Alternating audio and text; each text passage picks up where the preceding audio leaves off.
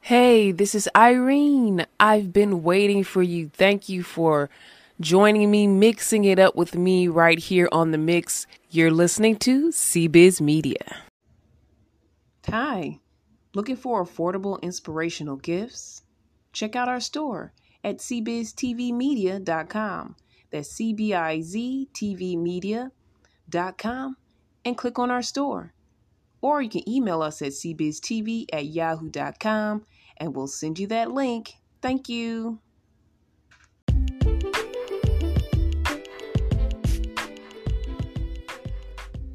All right, so we've completed the tell alls for 90 Day Fiance the other way. I believe there's all three of them.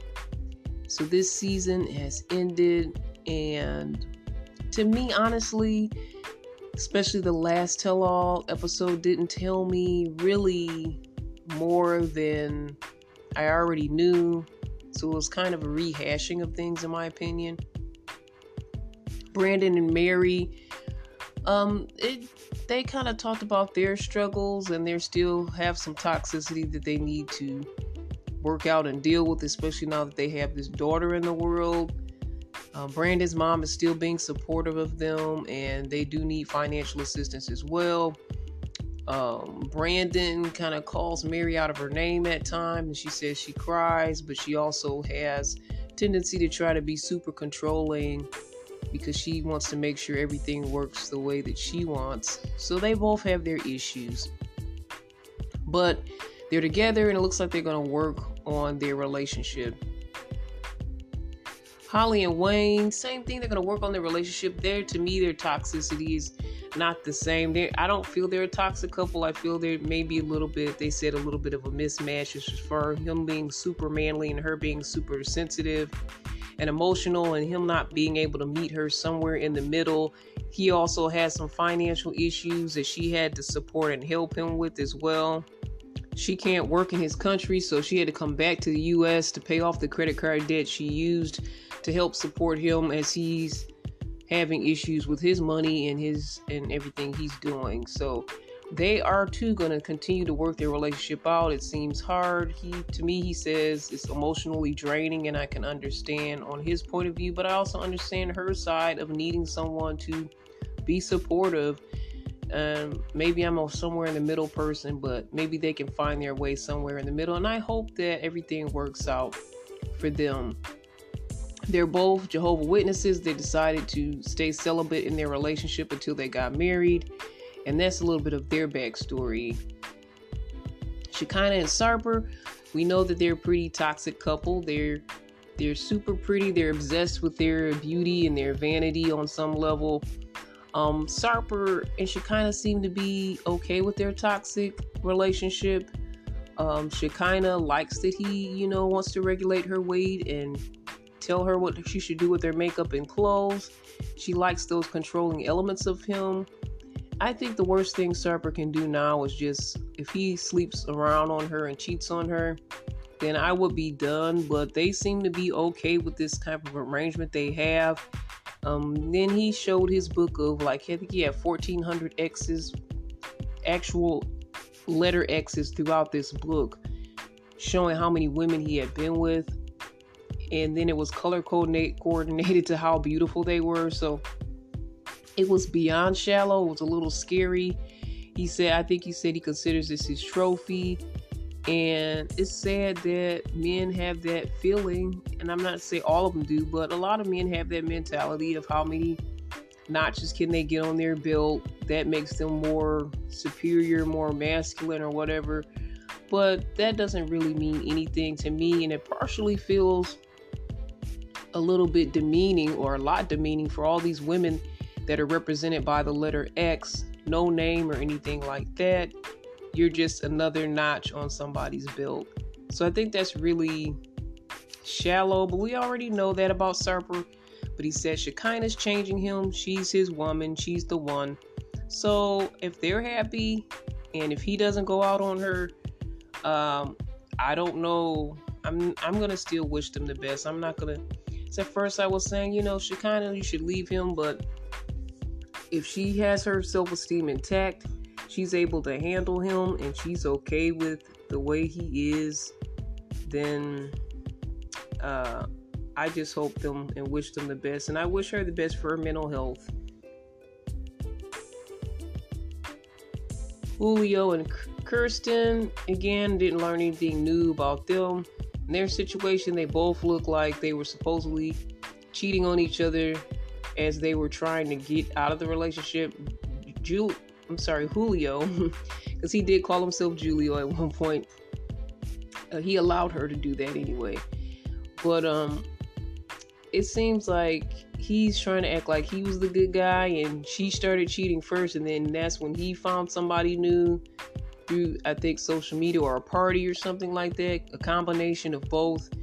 Anyway, uh, they're not together, and Julio seems like he's happy with the new person that he's with. Kirsten continues to say she never cheated and was never with this guy that he's accusing her of being with. Kimberly and TJ, again, I was astonished that they were still together and they seem to be on good terms, even though she was basically cussing everyone else out in the studio. But they were still good. But as we see the end of the episode, spoiler alert here, um, she's saying that they're good, but she's gonna stay in America for like almost four months to be with her family. She's not really sure if TJ is in her future plans, and this is what she says. And I feel like she did lose a lot of her peace and a lot of herself being in that family and being in that situation. She does want to be with TJ, but she doesn't know how it's going to look and how it's going to work. And that's how they're ending things. But you know, that always opens the door for a spinoff for them to be on another franchise or another part of the 90 Day universe. So we may still see more of Kimberly and TJ and see if she continues to try to navigate their relationship. Danielle and Yohan, to me, I think they were beating a dead horse. Honestly, they were just trying to get Yohan to say he cheated, he cheated. He kept, kept acting like he was perfect and amazing and tried to turn it back on her, which is what a lot of corrupt guys and liars and manipulative men do he called her the manipulator, but I really believe her and her story. She's got too many too many people, too much research behind it. And the young lady came on and said that he tried to talk to her, but she didn't continue to talk with him when she found out Danielle was involved. So a lot of dirt on Yohan. Looks like he's again, like I said, a professional gigolo, which I did on one post and he they just kept trying to ask him. They just kept saying, "Be honest, be honest, be honest." He never did. He said he couldn't wait to get the money for the divorce. In my mind, honestly, I feel he'll continue to deny it. He wants this divorce because when he gets this divorce, because she makes more of the money, he's entitled to a portion, maybe even half, maybe even alimony. So the longer he hangs on to this marriage, he's entitled to some funds. And I think that might be part of his uh, reasoning for completely acting like he did nothing wrong. She's the bad one in the relationship. I never cheated. If he makes himself look like the good guy to the courts, or at least tries to, even if she does have the evidence, um, he's going to still try to plead his case because I think he's in it for the loot. Honestly, it's a smart play. But it's foolish in the end because there's just too much proof against him. But if you're on a popular TV show that's seen internationally, worldwide, yeah, I wouldn't confess there, especially if I want to have a good case for my divorce and I wanted to get some good alimony. Yeah, you wouldn't confess there. So they kept beating that horse and he never gave in, and I knew he wouldn't. But everybody was on Danielle's side. She cried. She cried out of pain, but out of solidarity that everybody was seeing her point of view that she wasn't the evil one, that she wasn't crazy. Because again, when their relationship started in the last franchise of 90 Day, um, they it seemed like she was emasculating him, talking down to him. Then when we see this news, the new season, it seems like he was the bad guy. He was using her for her money, and now we find out he had so many other mistresses and women on the side. So the tables have turned and we get to see who the real manipulator is. But Yohan will continue to say it's her. He's to always point the finger back to her, sadly. Kenny and Armando, Um, again, they're trying to have a child. Should they use two embryos for their surrogate? Um, was the question, and they haven't answered that yet. But they have a better chance if they use two than if they only use one, and they'll have to continue the process or do it again if it doesn't work or go through.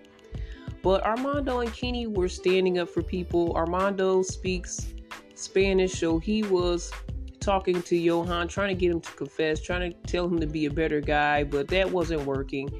So, and Kenny was standing up for some of the ladies um, that were being mistreated on the show and talked down to on the show. So, Kenny was standing up, I think, more than the straight guys that were on the show.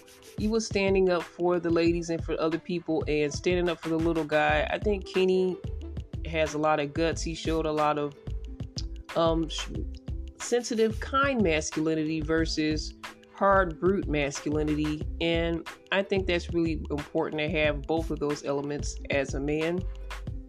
But yeah, Kenny and Armando, their relationship is not like everyone else's, and they're just kind of championing and helping and supporting the other people in the cast. They don't really have any dirt or darkness between them that we see right now. Um, but that's it. That is the tell all, my final thoughts on it. And um waiting on seeing what's next in the 90 day universe. And we'll be seeing more. Uh, again, I always pray the best for the couples that are following.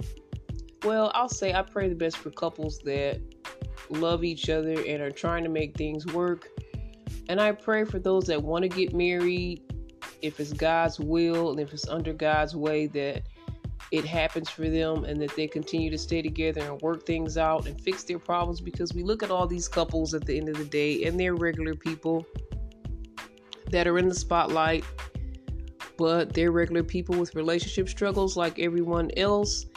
And if you're willing to fight it out to be with that person, then that's what matters. And that's what's going to make it work. If you really love that person, you really want to be with them, you're not going to let go. You're going to fight through it. And that's one lesson we can learn from our 90 day family. All right, guys, any questions, comments? You guys can always email me at cbiztv at yahoo.com. Listen to our episodes on our podcast. We're on Spotify, we're on Apple. Go to our website. There you'll find us on those platforms cbiztvmedia.com. Thank you for your love and support always. Faith, love, and trends right here. This is Irene, CBiz Media.